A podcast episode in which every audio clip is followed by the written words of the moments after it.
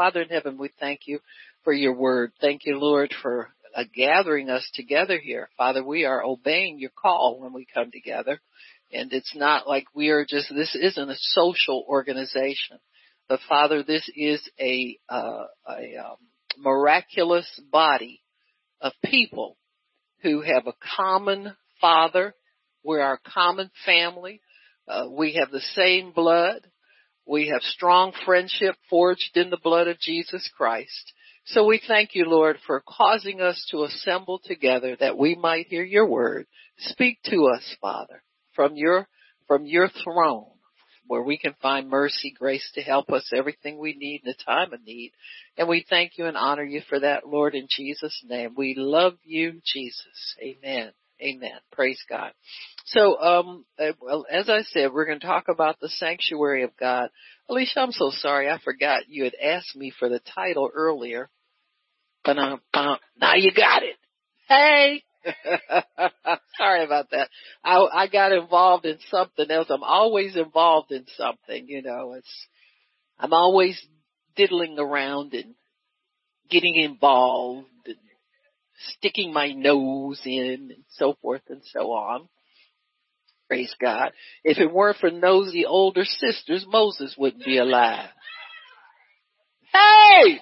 That'll preach all day long. Anybody got a nosy older sister? That's a gift from God, whether you know it or not.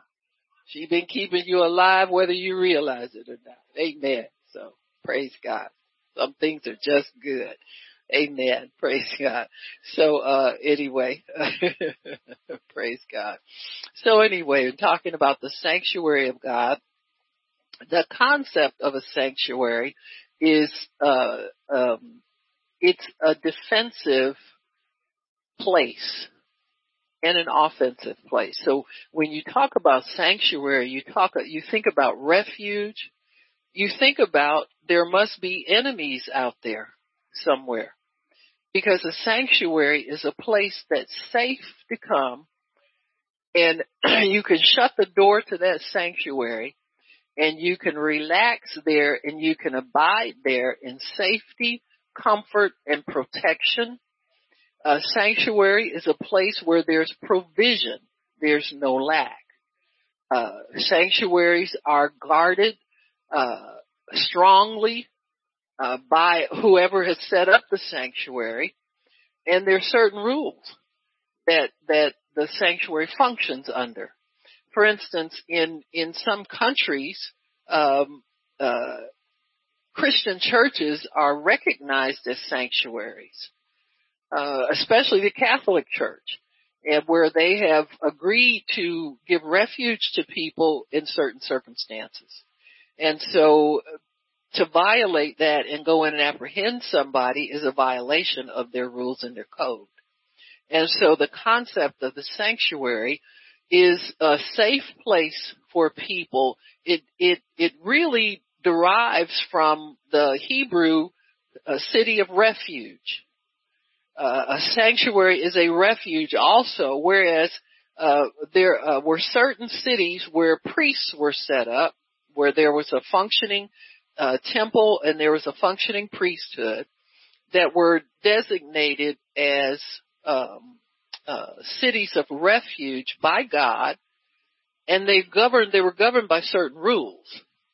For instance, if you accidentally killed someone, you could leave and go to a city of refuge, and if you got there, you were allowed to stay there until the priest died.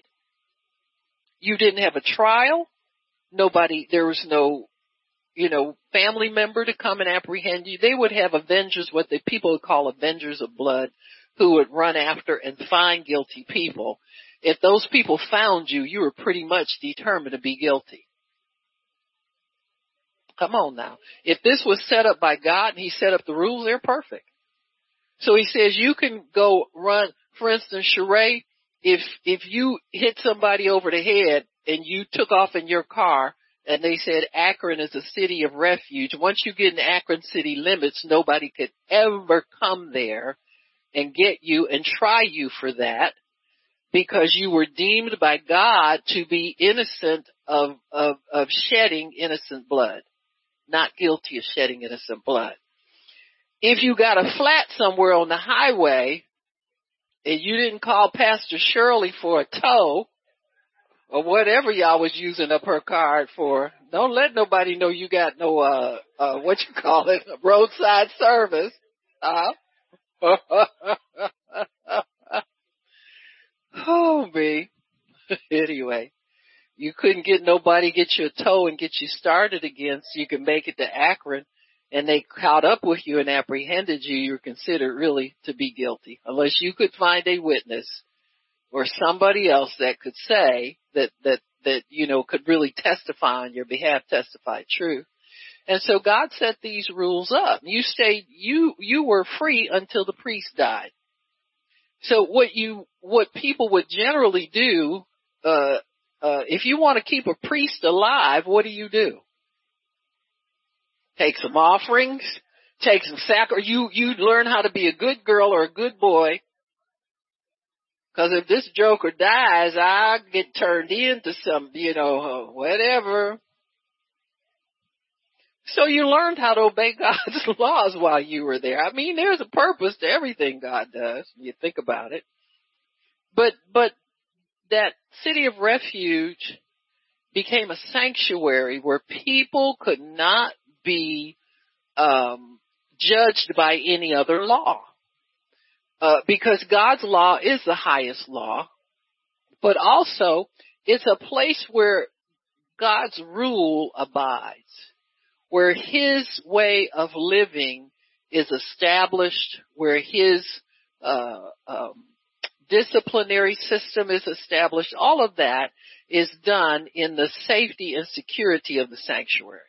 And so when, when God established this, he wanted to establish the place for people to come and, and he could have time with them so that they could be taught his ways, they could be trained to keep his his sanctuary life going uh, from generation to generation.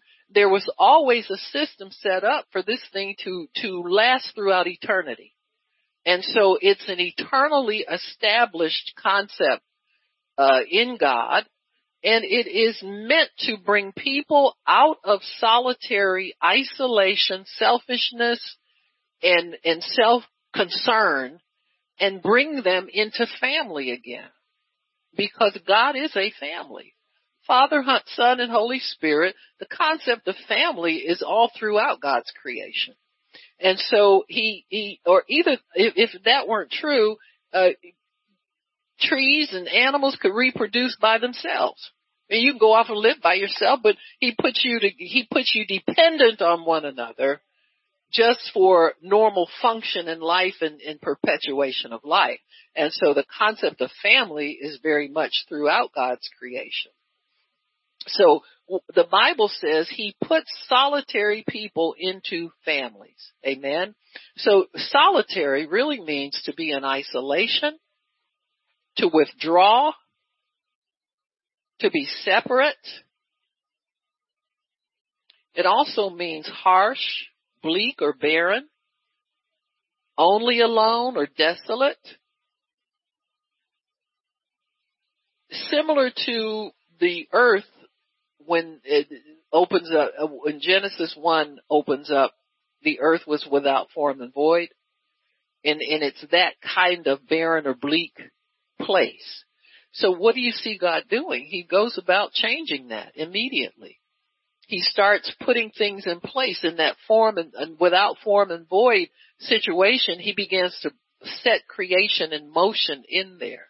It's like he doesn't like anything to be without life and order and and uh, flourishing, success, thriving, reproducing, uh, creativity, all of that stuff. He he sets that in place where he sees something by itself alone without protection, without uh, companionship, without counsel.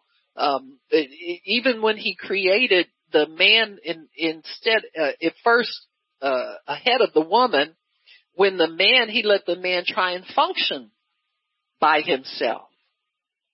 Why would he do that? He know he's gonna bring no ball and chain forth anyway. Why not just have all that? Huh? Why not just create them both at the same time? All these equality people. Huh? Well, if he had created him separate from her, where's the connection? Ah, God does stuff for a purpose. He let that man stumble around there, couldn't find his sock, couldn't find his pajamas, couldn't feed himself. You know, all she do is come and look at him. There's a tree right there. What's your problem? But anyway, but no, he, he, he creates us in relationship. He creates us dependent upon one another. So he allowed the man to live by himself for a while and then they both decided it ain't good for this brother to be over here by himself. He ain't gonna make it. Oh brother, somebody laugh. I don't care what. Listen, it's, it's raining too much for me to go to the Y. I ain't going out there. Y'all gonna shape up and receive this word. Now if you can't laugh, you can say, oh me, out your summer. I ain't got that far in my Bible. First book, first three chapters. You ain't got that far yet. I don't care. Say something. Thank you, Nikki. Oh man. What you think, Poppy? you think there's somebody in trouble? That's okay. You don't have to say nothing. But uh he created a need in the man for the woman. That's why they chase y'all if y'all quit chasing them. You won't get rough, I get rough. Huh? Am I right, Minister Tina? They supposed to look for you. And you tell them I said they supposed. You you mean you ain't looking for me? You supposed to be looking for me. You know, I mean, it's a little Bible teaching on, am I right, Poppy, and I'm teaching the Bible? You can teach your man the Bible. Huh? What you mean you don't want no wife? You're supposed to want a wife. And then they go scratch their head and think about it for me. I think I do want me a wife. I thought so, goober. Anywho, let us get to the word.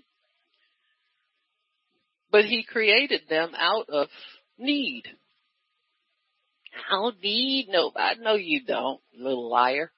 You don't have no idea who you are yet. Tell me what you don't need. okay. So, and then to, now God knows spiritually they do have a need for one another because he allowed the man to discover that. See, once you show somebody something, it gets imprinted in them. The things that God did with Adam were to teach him how to live for God, how to be obedient to God, how to manage life. And God made sure that man could form a covenant with the woman so that there would be a sanctuary family where the children would be secure and where they would grow up in the nurture and admonition of the Lord and the family would continue. Amen. The bloodline would continue. So God establishes relationship by his wisdom. And what he figured out was that if I allow the man to see that he is incomplete without the woman, then that relationship will continue. And it has. The devil's tried to destroy it over and over and over. In a modern society, in this day and age, we don't do the yeah, yeah, yeah, yeah. People are no different. We want the same things, we just let it get twisted and perverted and say it doesn't work, but that still don't stop you from wanting it and wanting it to work. And on top of creating the need of, of the, the, uh, man for the woman, he creates the woman for the man. So he puts the man to sleep. Poppy say ouch. Okay, that's right. and does surgery on him. Huh? The first bone marrow transplant. Amen. That's why you can't beat God for giving people wisdom and knowledge. Look how many years it took them to find out that there was life in bone marrow because that's the the origin. But you know, it takes a lot of experimenting and a lot of centuries of trial and error and all that kind of stuff. Creating instruments, microscopes, all that stuff, chemicals to analyze stuff, to fuse stuff, take stuff out of it, put stuff in it, and all that takes a centuries to catch up with simple concepts that God already spelled out in His Word. But so that there could be an unbreakable blood kinship between them, he takes the bone out of the man and from that creates the woman. DNA, amen, blood transfer, so that there's a kinship there that cannot be broken. Every time you get around somebody of the same blood, you, you have a kinship. You know, if you have cousins or you never met them before, have a family reunion. Nobody's had a family reunion. We had a family reunion and I got there and them people just look just like me. And you get along with them. You know, you, you have kinship and fellowship with them. That's what blood's supposed to do. Greater than that is the blood of Jesus that draws God's people together. Amen? So whenever, like, my mother, you, my, my mother, well, Cherokee people, you know, they had some of weird sayings. They did. There was, uh, whose baby was that? I think it was Kim Elder's girl, Kiera. Well, she looked just she like my mother did when my mother was a baby. They had red hair. They were red you know, that red side of the family, whatever that means. I don't know what that means. My mother would look at her, she'd smile and say, I smell the blood. What's a Cherokee saying? You know, I smell the blood. And I'm thinking, uh, you know, you back out slowly because you're about to find out something you don't want to know about. But, but that was their way of saying, I feel a kinship you know, I, and it's a deep kinship. It's not just them facial features because you know they change after a while. Some babies when they come here don't look like nobody you know. Yeah, and then later on you see, you stare real hard. You say, "Well, I think they do kind of feel." You know, is with her it was deeper than that. You understand what I'm saying? And and so there are ways I think of of identifying no, I think that was Kim. Yeah, that had to have been Kim. It wasn't her daughter. But but anyway, one of one of the babies they brought over, that was what she said. And because there was a family, there were red people in her family. She wasn't the only one. You understand what I'm saying? And so, uh, but but anyway, that's one level of blood kinship. What God starts to do is form out of all human beings one family in the blood of his son Jesus Christ. And that's what God's always wanted. Ever since the fall of man in the garden, God has wanted all of his kids back in, in his possession, working out the life he has planned for us, doing the things he wants us to do. And the concept of, excuse me, sanctuary kind of flows throughout that to maintain the family unity, to maintain the family health and all of that. The Garden of Eden was the first sanctuary. God placed the man and the woman in the garden even though the whole earth was out there. Why did he just stick them in the garden? Because that was the first sanctuary where there was provision. He could meet with them continually. The Bible says he walked with Adam in the cool of the, in the garden in the cool of the evening And what did they do? They discussed the rules of life. They discuss God's plan for Adam and Eve. That's what the sanctuary is for. It's a separate place where God has chosen to meet with his people so that he can have his way. God runs the sanctuary. God sets up rules for the sanctuary. God determines the type of life we're to use to live. And, and in that sanctuary atmosphere, it's a place that's safe for God where He controls the atmosphere so that He can meet with us and impart His self, Himself to us. His breath, His life, His thoughts, His words, His understanding. All of the things that we, we get as a called out, separated people, God intends for that to continue even unto now through sanctuary life. So a sanctuary was a place that was set apart where God was in charge. He determined where the sanctuary was, what was done there. He set apart rules for that. In every sanctuary, there's an altar where uh, uh, blood is is spilled to cleanse it. Sacrifice had to be made. So it's a place that has a holy atmosphere, a God created holy atmosphere. God, God sets up rules that are unchangeable that are laws for holiness. So they don't change. Like holiness is not uh, uh, turtlenecks one day and cleavage the next. And you understand what I'm saying? You call yourself holy. You understand what I'm saying? It just, just ain't right. You know, religious people are funny. Now they'll, they'll put on certain clothes for church and then wear certain other clothes. you know what I mean? It's, suppose you get that mixed up.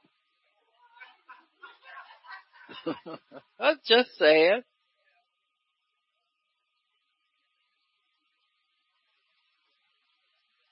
God requires a holy place to meet with people. He requires a holy place to meet with people. What does that mean? That means that there are certain laws that maintain a certain atmosphere. Number one, where God is comfortable. Where He's welcome. Where He's in charge. We don't create churches based on what we think people want. You ever see churches, ministries like that? Well, well, you know, people don't like this and people don't like that and people only want this and people only, well, what does God want? Does he have anything to do with what y'all do around here? So it has to be a place that God, He controls things. He tells you what to set up where, how to make sure you have an altar where he can meet with people and meet the needs of people. We got places that full of Christians that don't have no altar. Ow! Yeah, I said it. You know how I know? Because they don't have an altar call. Ow! Yes, that obvious. You ever see a sanctuary in the Bible that don't have an altar?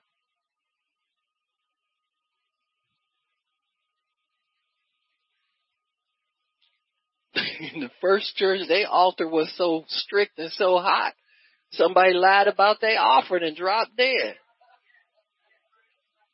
Then the wife came in late to church. Oh my goodness. At the hairdresser. Well, she didn't, my nails were still wet. I couldn't come wish you had. Get them nails done through the week. Of course, they had church every day, but still, get it done on a different time. Co-sign that lie and drop dead too. Huh? so yeah, God has a holy place where He wants His people to meet. You understand what I'm saying?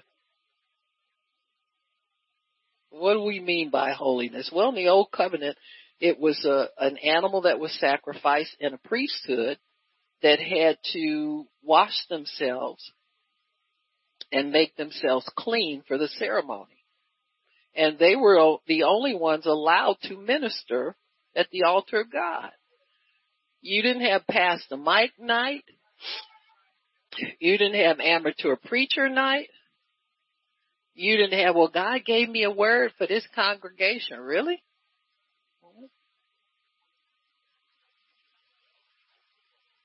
How is that? You find out people don't even have any breeding, any, I shouldn't say that, but you know what I'm saying, no manners, no sense of who they are trying to represent, what God would say if he sent a message to you. You understand what I'm saying? Brother Hagin would have them write it, write them words down. They'd write them down and he'd let people just come up and take the mic. I don't either. But you ain't, ain't nothing that important. You know, you might yell fire in a crowded room or something. You know, people, I mean, people have all kind of ideas of why they're here and how important they are.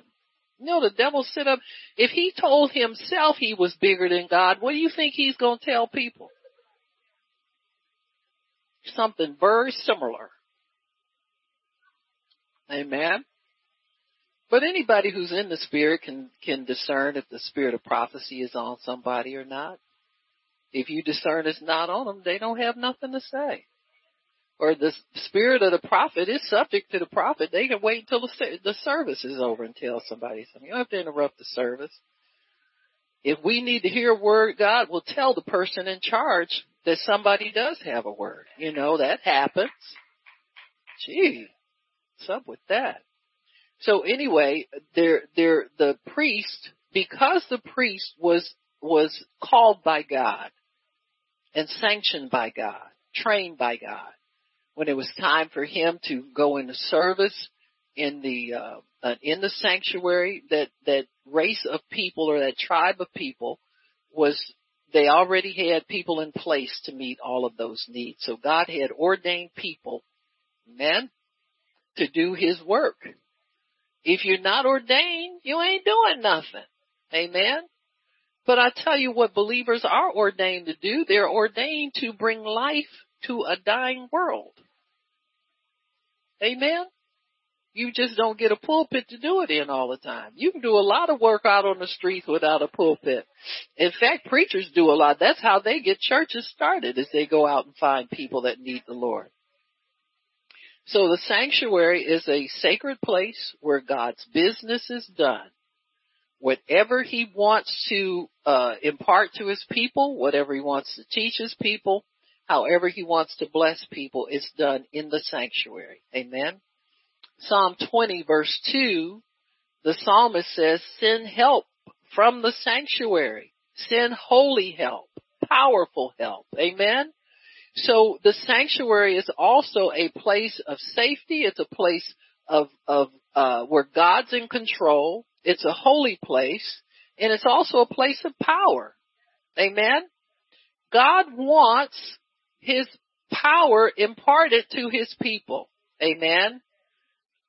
he, he wants it so that everybody has a place, everybody has a role, everybody has a, a function, because we're all gifted and called to fit into God's body and the place where that starts is the sanctuary. Amen. And a sanctuary can be a, a building, it can be somebody's living room, it can be somebody's whatever. You understand what I'm saying? Because we all are indwelt by the Spirit of God. Amen. But God's system is His priesthood. So you're not in, in, now you may have a, a nice little Bible study or a nice little home group or something like that if you feel like God wants you to do that. But, but God's ordained place for all believers is under the fivefold, under their authority. That's the, the flow of authority of the church. Amen. It flows from the head who is Christ Jesus. The Bible says the government will be on his what? And that's the fivefold. The apostle, prophet, evangelist, pastor, and teacher. New Testament churches are ordained and begun by apostles and prophets, not by pastors. Pastors derive their position and authority from apostolic and prophetic anointing. Amen? It's hard to work at the re- reverse. You know, it's just, it's just not proper church government. What we've had it traditionally in many churches are a lot of pastors without governments over them. You understand what I'm saying? What they have is organizations over them, but they don't have apostolic and prophetic government. Amen? And so once you understand that and you know the difference, it's hard to function in a place that doesn't have that structure and that authority. It really, really is. As I've seen people that leave here, I'm going to, and they never go anywhere. They might go a little bit or drop in and out, but really they're not under any kind of government. I think they go places where they can not be there when they want to, that don't have accountability, that don't have growth, that don't have a vision for you being more than what you are, you know, um, more than a pew sitter and give when you're there, don't give when you're not. You know the whole nine yards. Some people just don't see the benefit to having spiritual accountability. But I can tell you the difference is like night and day. Because for every person that's on Facebook asking for prayer, there's something wrong there that they either don't have accountability where they are, they don't have power where they are, they don't have proper teaching where they are. And I've been I see none of y'all on there begging nobody. Cause you can pray for yourself. You understand what I'm saying? You've been taught and you understand and you're not desperate for anybody to help you. You understand that's not how prayer works.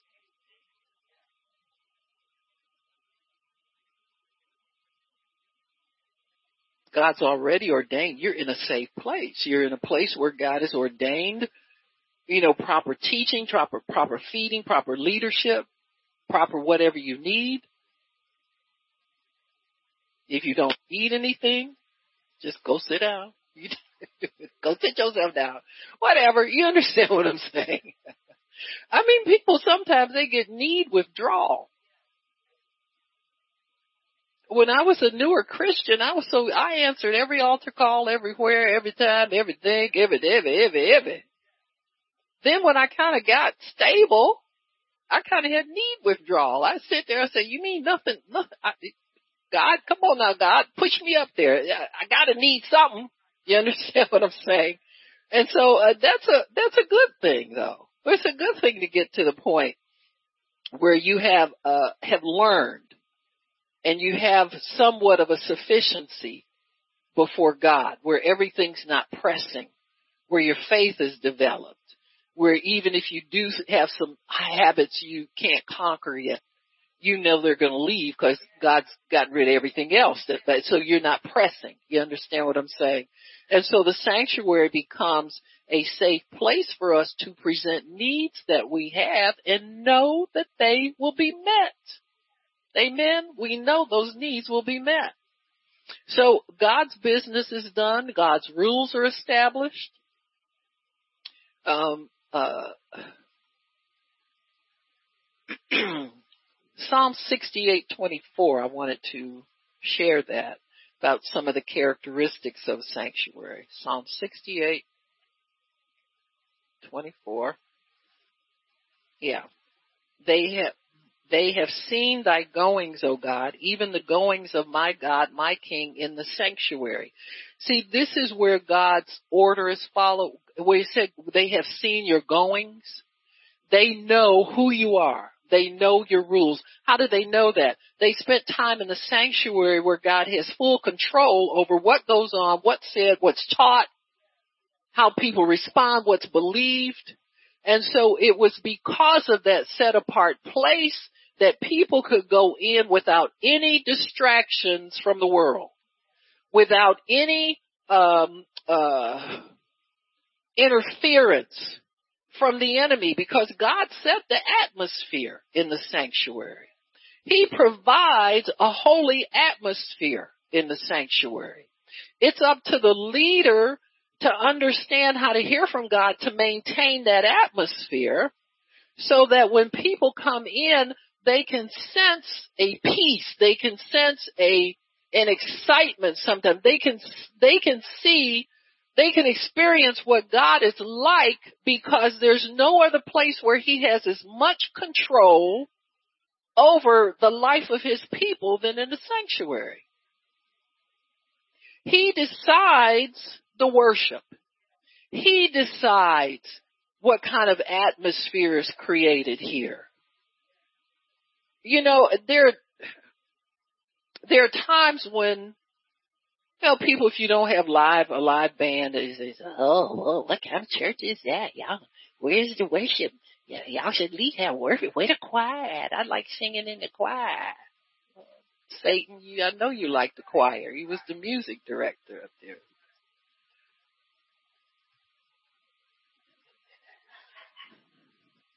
But people are so manipulated by music.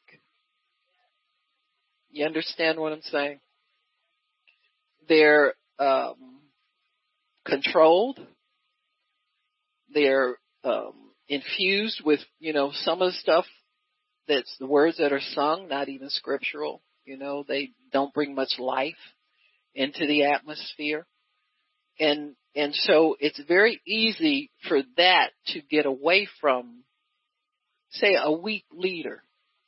You know, uh, like a pastor says, oh, people like the music. They come in here and, and they will never correct the worship leader, choir director. They get to do what they want to do, come in when they want, want money, more money, more money.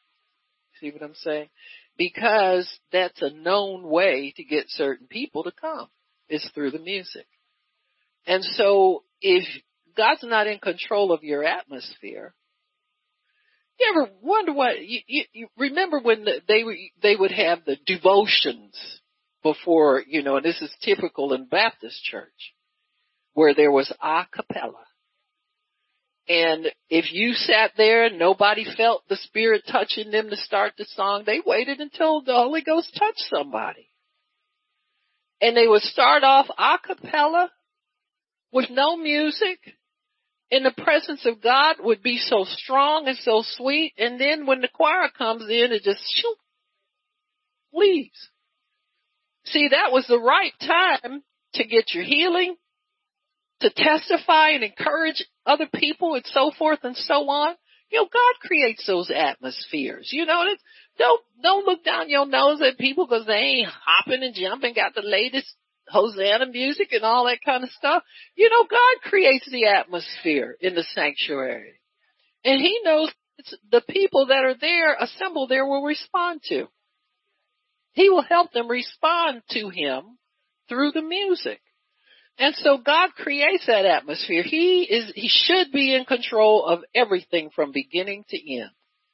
You know, people had a favorite songs. I realize that, but a lot of that's your soul responding and your, your emotions, not really your spirit.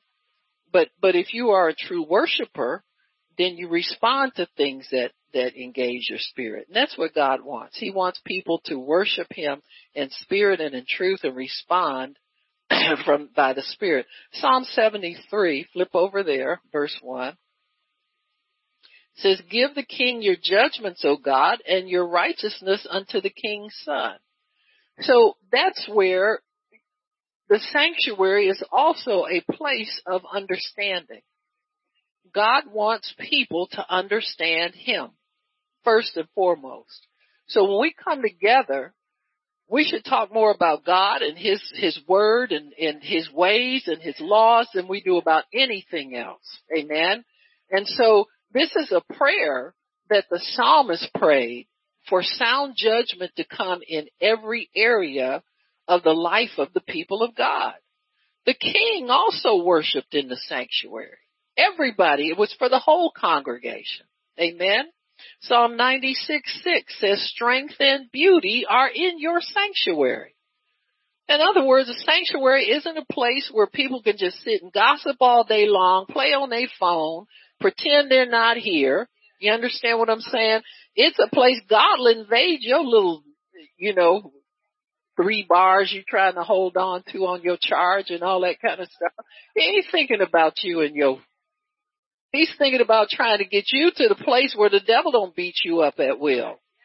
Or get you to the place where you get enough discipline of God inside your life to attain some of the things that your heart longs for. Amen?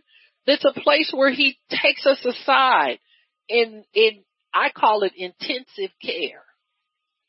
Where He can intensify. Huh? And see, we'll leave here kind of spent the day halfway paying attention, halfway distracted, halfway thinking about what we got to do next. Instead of, and see, the Israelite, this was all they had. Because they had the, the, the Bible was on scrolls and tablets and it was read to the people and the people had to say yes and amen and try to hold on to that until they got back for some more. Every seven days. And so we have a luxury here where we can seclude ourselves in with God, with His understanding, with His knowledge, and with His power. You know, I'm not a stickler for, you know, a dress code or anything like that, but sometimes you do need one. Cause we don't all think the same way about. You understand what I'm, we just really don't a sanctuary is a, a, a holy place with no distractions. You know, if you got men and women in the congregation, some woman's going to come in her Saturday night special dress and want to tiptoe up to the front with her stilettos and all that kind of stuff and just prop herself, you know, where everybody, come on, that's a distraction. I mean, I'm all for looking nice, but keep it holy. You know, the Bible talks about modest dress. Well, I don't care if you don't say amen, but it's true anyway. You know, I had to stop some women from wearing them cut off holes in the jeans. Jeans are enough. You know, that's enough casual. They got jeans and, you know, the meat hanging out and these men, how you think a man is going to keep his mind on God and the Bible and you let women come in here dressed like that. So I take them aside and explain to them. And some of them still have an attitude against me. I don't care.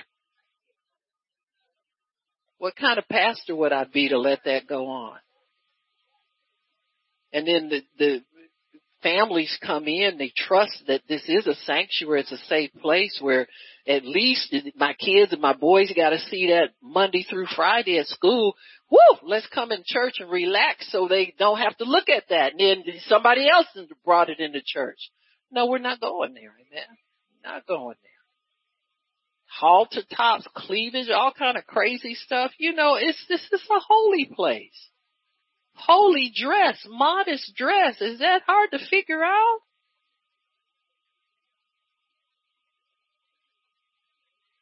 So what do we see in the sanctuary? We see the power and the glory of God. Once you get people's attention 100% on God, He will show up and do mighty things.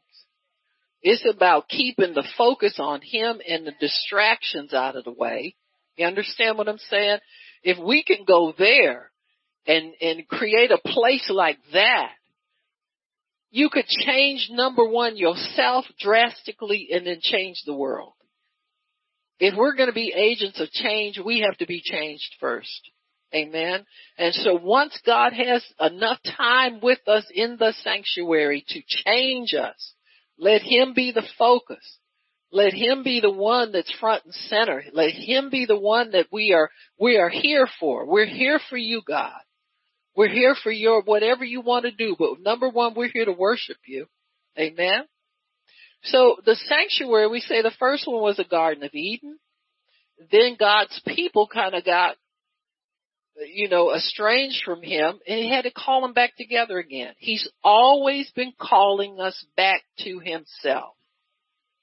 the next time we see this is in uh, Egypt, where the, okay, so the Israelites got scattered first by famine, and they were taken down to Egypt to survive when Joseph was working for Pharaoh. So here we have 450 years later, they've been reduced to slavery in Egypt. but at least in Goshen, they used to have an opportunity to have some time to worship God, but now Goshen looks like it's kind of been invaded by the Egyptians. It's not like a secure place like it was when Joseph had it.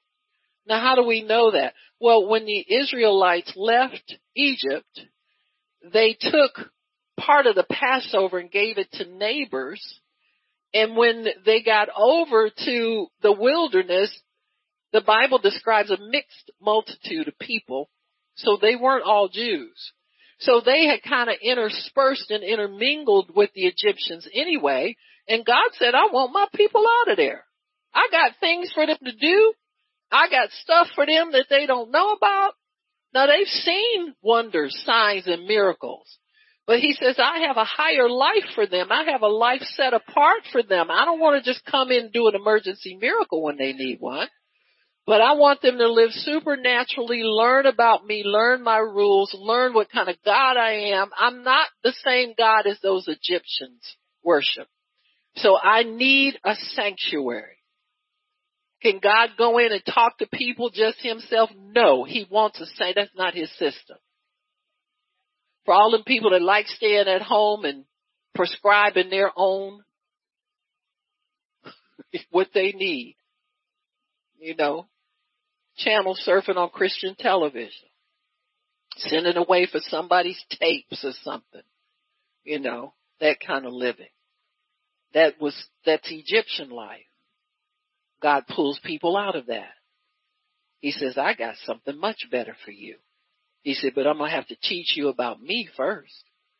And people like being off by themselves because they don't know anything about God. When I say off by themselves, I'm not talking about living alone, because some of us do have to do that. Amen. But I'm talking about no connection to the family of God. No secure place where you can go and learn the ways of God. No place where you can sit there and ponder what what word is preached and, and look in your Bible and make sure it's of God and make sure you understand it and make sure that it's going to prosper you in your life. You need to have an opportunity to do all of those things.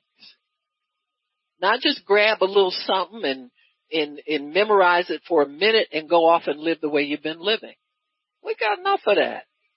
This life is supposed to change us, folks, and I mean every day.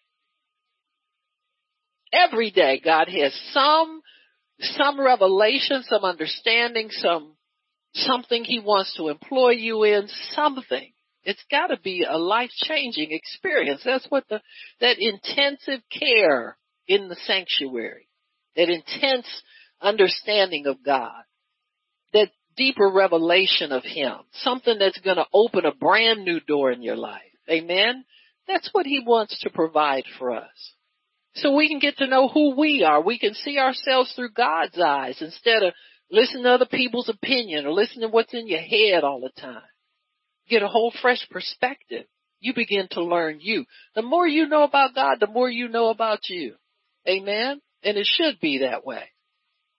So in Exodus chapter 8 and verse 1, Genesis, Exodus. I knew that.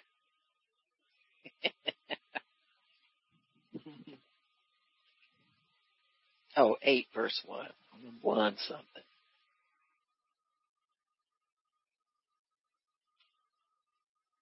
The Lord spoke to Moses and said, Go to Pharaoh and say to him, Thus saith the Lord, let my people go that they may serve me.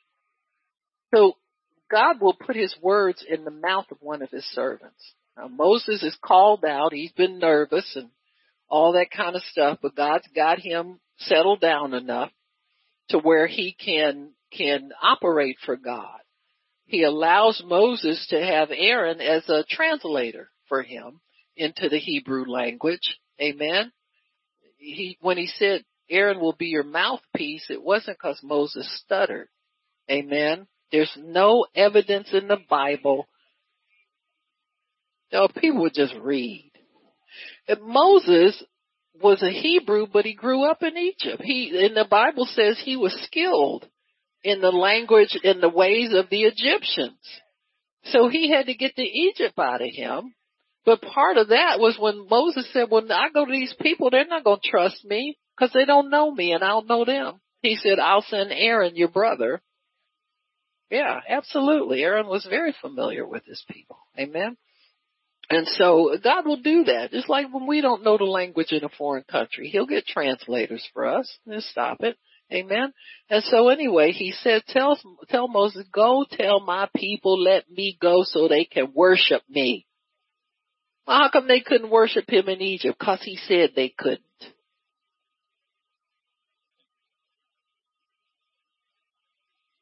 See, this will stop a lot of people from thinking they cool with God sitting at home. I don't know why I'm stuck on that, but we're just going, cause I know y'all don't do that, right? You don't even have those thoughts. But there are a lot of people that, that are quarantined, they say.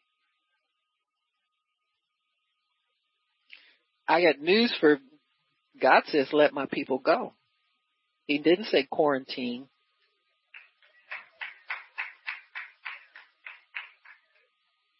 Even coming to the sanctuary is voluntary.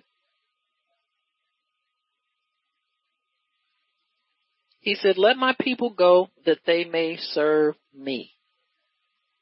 See, this cuts Pharaoh to the quick. Because God locates where Pharaoh is. He wants slaves. God said, them ain't your people. I want them to serve me. What you gonna do about it? huh? So God is not afraid to confront the enemy. He's not afraid to confront governments. He's not afraid to confront governors and mayors and police chiefs and all that kind of stuff. he ain't scared of nobody. And he makes his people fearless as well. So that the people have to understand that they are free to go and worship God in the place of God's choosing. So you got a couple problems here. You got problems with the ruler who wants the people to remain slaves. Then you got the problem with the people with the slave mentality and fear of leaving. So how you gonna get all this done, God? You got people that sitting up there nervous. Go like, go where? What do you mean worship? Now they have really worshipped over 450 years. What's that? That's gotta be at least 10 generations, something like that. So they don't know worship. They don't know God. They don't know Moses. They don't know nothing. Just like us when we first got saved. We'd heard about church and we'd been in some churches, left running, for a good reason. Most places, they're just religious places and, but when your heart begins to cry out for God, know that He has a place for you where He wants you taught. He wants you trained. He wants you come and worship there. There is a body where you fit in. Huh? That's why the first thing the devil will tell you is people don't like you, they don't speak to you, then he don't want you to find out you fit in there. he wants you to think you don't fit nowhere so you can keep listening to him. So God chooses. It's a place of God's choosing. He says, and if you refuse to let him go, behold, I'll throw something else on you. Amen. So God just begins to explain to his enemies what's going to happen to them if they try to keep his people in bondage. Amen. That's why some of your little friends don't talk to you no more. And you feel sorry for yourself because they don't, they don't have time for me. He's already told them I'm going to smite you with something. You keep messing around with this child of mine. And I ain't quite sure who they are yet, but I know who they are and the devil knows who they are. Amen. So he'll separate you for the purpose of you worship. He wants full control full say so You're His prized possession. Even though sometimes we don't recognize who we are yet. We think we're dependent on people for our company, for our this, for our that. You're not dependent on anybody. Huh? You can be entertained 24-7, just you and the Father and the Son and the Holy Spirit. You gotta try it sometime. Amen. So God chooses the place. With Pharaoh, it was let my people go. And he says, you know, uh, uh, six or seven days out in the wilderness, far enough away where it's going to be trouble for you trying to come and get them back so that they can worship me.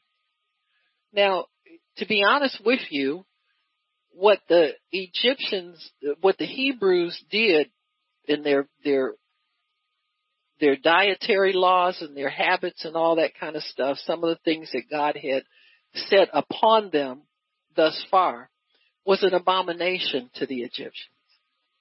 So that's like you trying to go and worship God in a Jehovah Witness place. See?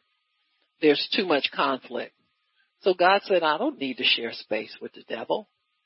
I'm going to pull you out and put you in a place that I choose where I can have control. I can tell you the truth so you don't have to hear the devil's lies, where you don't have to have conflict all the time, where you don't have strife and you're confused and you don't know what to believe. I'll put you in an atmosphere where faith is easy, where it's easy to receive the word. Amen. Where it's easy to understand what I'm saying. I'll put you in a place where you know me and I know you. And so he wants to put us all into a, a, a life-giving and life-sustaining family. That's what the body of Christ is. That's why he ordains a place where he can have the freedom to tell you the things that you need personally from week to week. That's what the anointing does. It singles you out for the knowledge that you need for what you are facing from day to day. You know, people, you say, oh, you know, that, that message was just what I needed, just what most people say that, unless they think they don't need anything. Amen. But if you cool, you cool. You know, it was for somebody else. But, but that's, that's how you can tell somebody's anointed and is able to meet the needs that you have. Now, you might have a girlfriend that has word of knowledge here and there, but she's not the one God put in authority over your life. This is not even close to the same thing. Amen. Not even close. And so we have to understand that you don't get to choose. You don't get to choose. You don't get to choose. You get to hear from God and obey Him. Amen. And that's a good thing.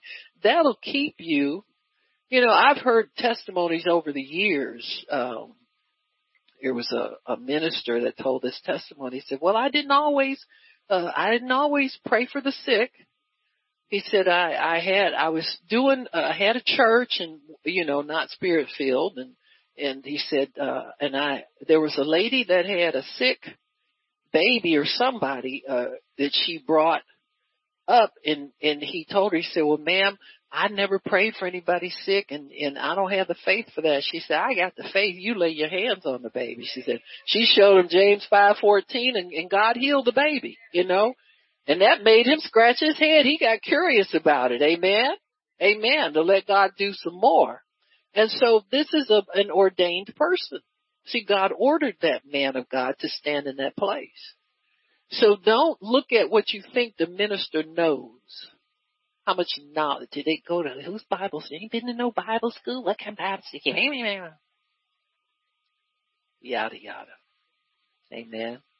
Praise God. So God, God adopts us into a holy family. You are a holy person because your sins have been washed away.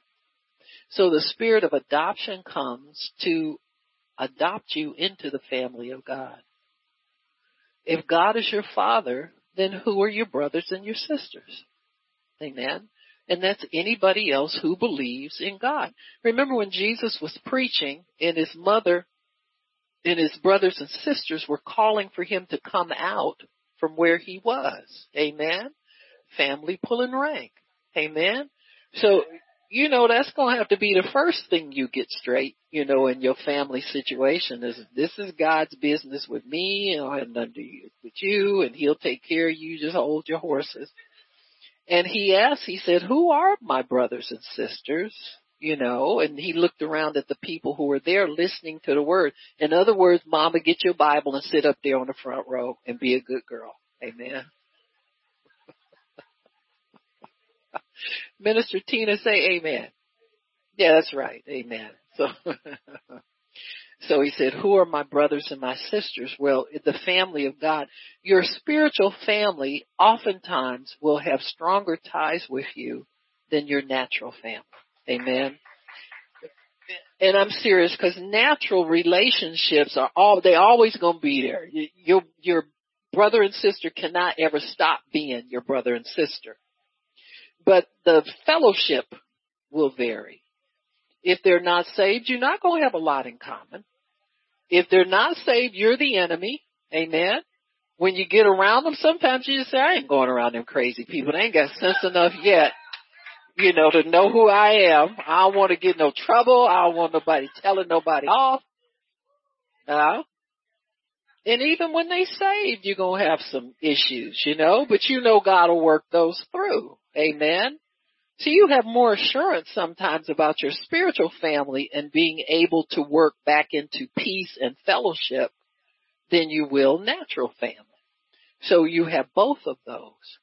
So God desires a safe place in which to meet his people for official meetings.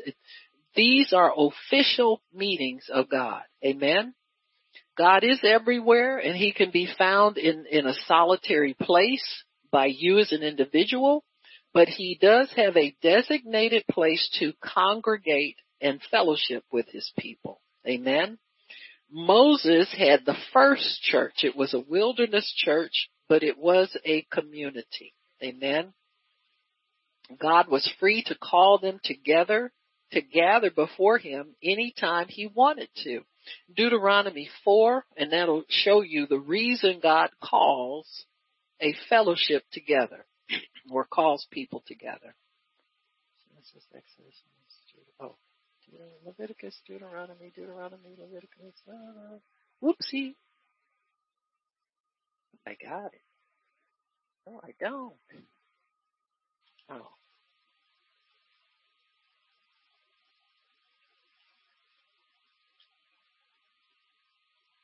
Four and verse ten, did we say?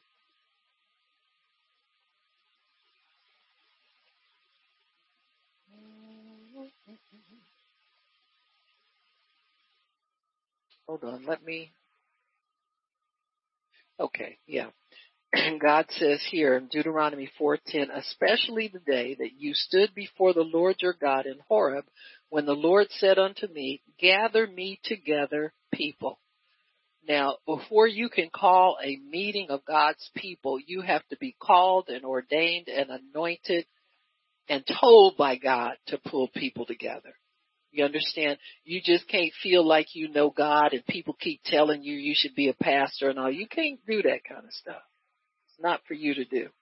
And he says, the Lord said unto me, gather me the people together and I will make them hear my words that they may learn to fear me all the days that they shall live upon the earth and that they may teach their children.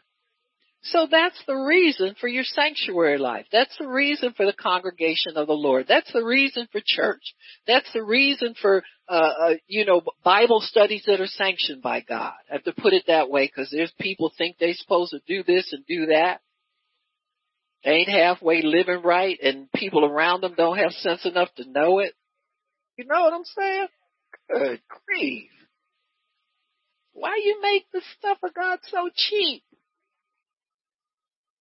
There's a price to be, but what did Jesus do? He gave everything. Then we think we can just go and hear somebody tickle our ears and tell us we got this and got that and got this gift and that gift and all that kind of stuff. Moses was gifted when God first found him. Huh? He took a stick and threw it on the ground and it turned into a serpent, you have the Holy Ghost in you. You can get a word of knowledge or a dream or something like that from, from God. That don't make you a minister. You gotta go through some paces, folks. I'm serious. So God will cause us to hear His word. How? By the anointing. That's what makes all the difference in the world. The anointing makes preaching easy. There's a grace that the anointing affords you. The anointing is God's power. It, it's holy. It sets you apart to hear from God and to speak on His behalf, to speak His words. All of that happens because of the anointing. And the anointing breaks yokes off of people. I saw there's some pastor I saw on there. I, well, I thought he could, you know how you blame your, your, uh, bad grammar on your, oh, you, that's that spell checker thing. or you know, when you blame it on something else besides yourself. Cause I, I, you know, he seemed to be a nice gentleman, I halfway read his stuff. I said, oh Lord. But when I really quit looking at his stuff, judge not lest you be judged. Uh, He said, we gonna break some yolks. Y-O-L-K-S. And he kept saying over and I said, wait a minute. This brother ain't even read his Bible. Cause anybody, if you open your Bible up, you know that ain't what God's talking about. He's talking about breaking some yokes. You don't need anointing for that. See, y'all see what I mean? That's why you don't go on there begging nobody for prayer. Huh? They ain't even read their Bible. I was totally done. Unfriend. How that sound? I don't cotton to spreading ignorance around. So. Delete message, whatever. Oh boy. It's just it's too much. Amen. So the purpose to gather people together is so that they will hear his word. Deuteronomy verse 31, I mean chapter 31. We can go there.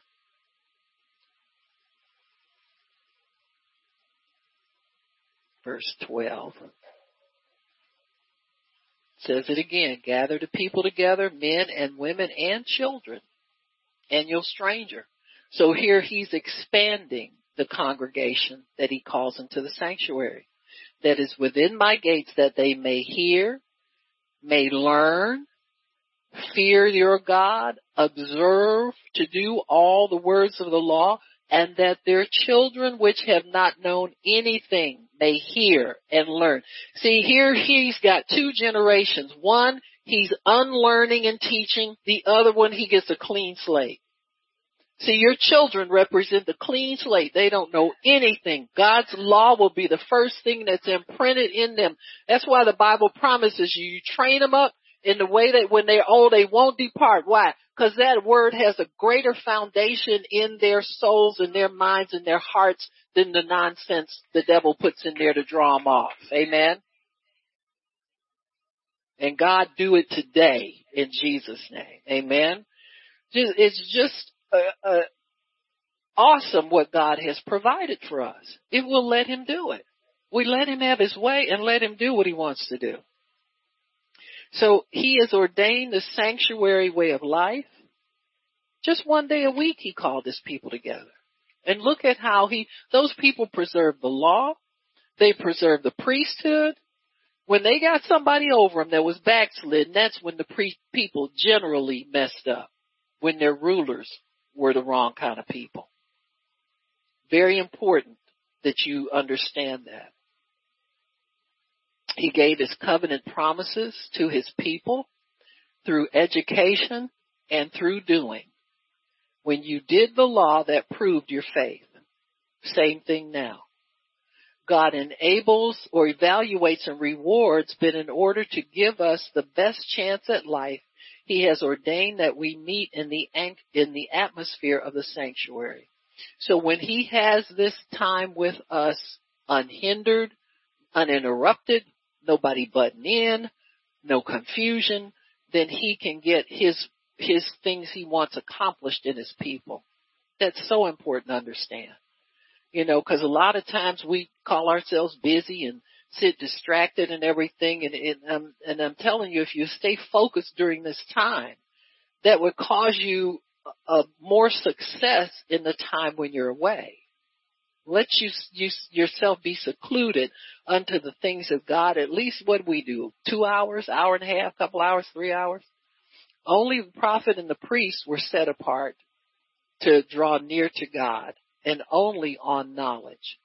The ones who did it, you know, you didn't get an opportunity to say oops to God. You understand what I'm saying? Oh, my bad. Oh, oh, really? Oh, I wasn't supposed to do that? No, you got fried right there on the spot. You understand what I'm saying? You know, if you were a priest and you got distracted, you know, you got your arms and legs and you missed a spot, they'd hear them, them bells would stop clinging. They said, mm, oh, Paul is done for. You understand what I'm saying? So God was serious about things. Amen. We have a great deal of mercy now, folks. You know, great deal of mercy. The knowledge of the ordinances was necessary for the priest to be able to draw near to God. He had to obey the ceremonial washing and sacrifice to sanctify himself for service. The tent of meeting was the original uh, sanctuary with the holy place where the priest met with God and the congregation stood in the outer courts where they could worship God because his his presence was all over the whole place. Amen. His presence permeated the inner, the outer, and the holiest place of all. Um, the later the temple and the tabernacle inside was where they met with God, but it was always the same concept. There was an altar with blood for the forgiveness of sins wherever he set it up.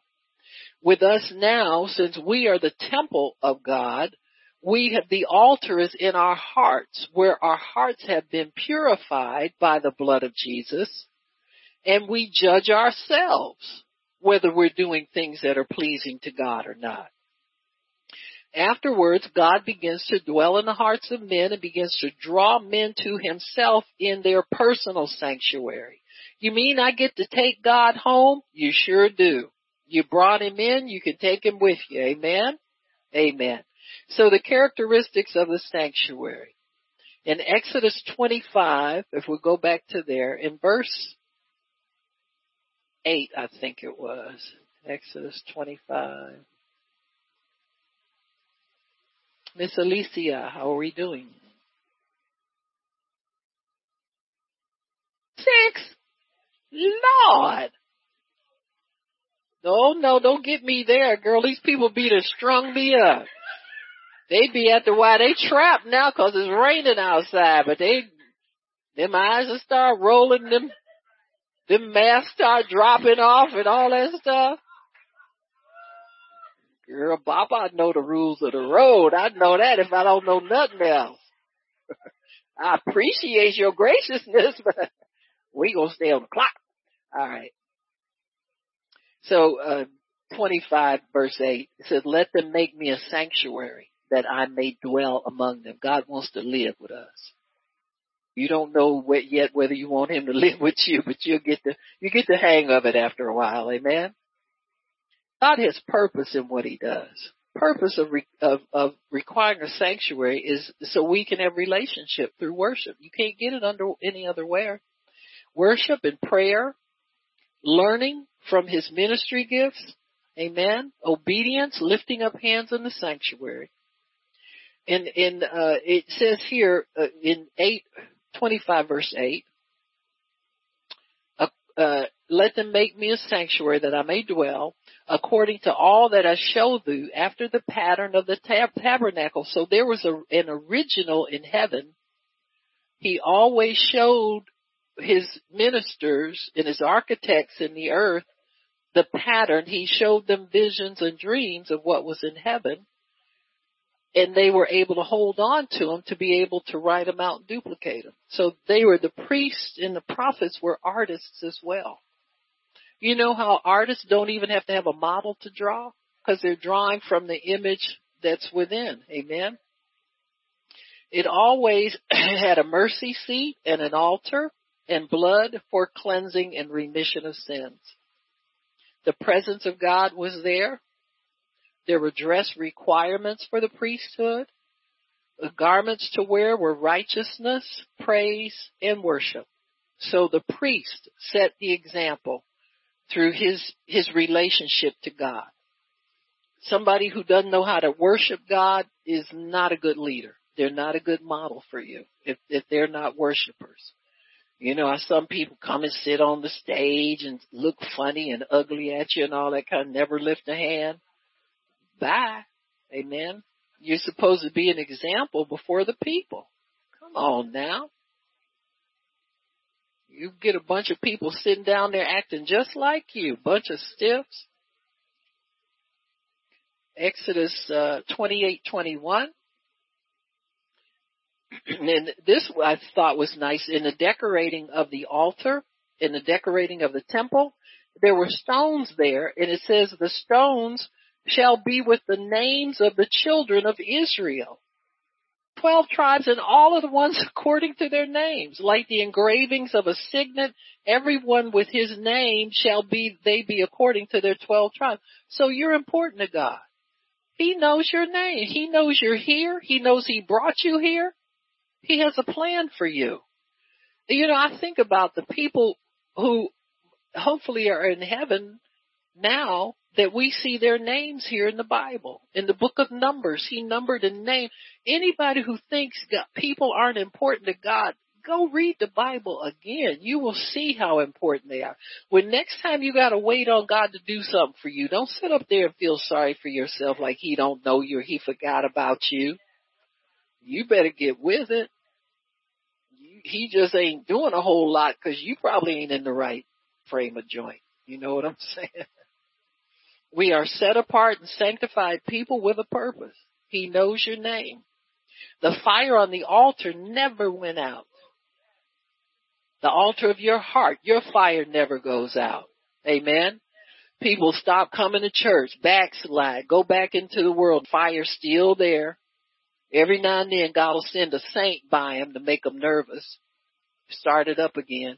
I used to know all that. I used to do that. I know what you're talking about. You know the ones I'm talking about. Cause we run into them all the time. It says here. So, so God knows you. The fire of the altar never goes out. His sanctuary is a dwelling place for him to meet with us. So the sanctuary of your heart is where God speaks to you, where he counsels you, where he comforts you, where he talks to you. He speaks to you from that altar. In Isaiah 56, 7, the new purpose of the sanctuary of God is a house of prayer for all people. That's the New Testament sanctuary. Everybody is allowed to go into the house of God. I don't care where you are, what country you're in, what country you came from. Everybody is welcome and it's a house of prayer. If prayer does not go on, if prayer is not taught, if people are not taught and encouraged to pray, you're missing something. Amen. You're missing a great part of it. God draws us to his sanctuary by his spirit within us. If you only obey his spirit, you will, um, uh, you will be drawn to Christian fellowship. It's a must do and you'll begin to understand the purpose of your life in God.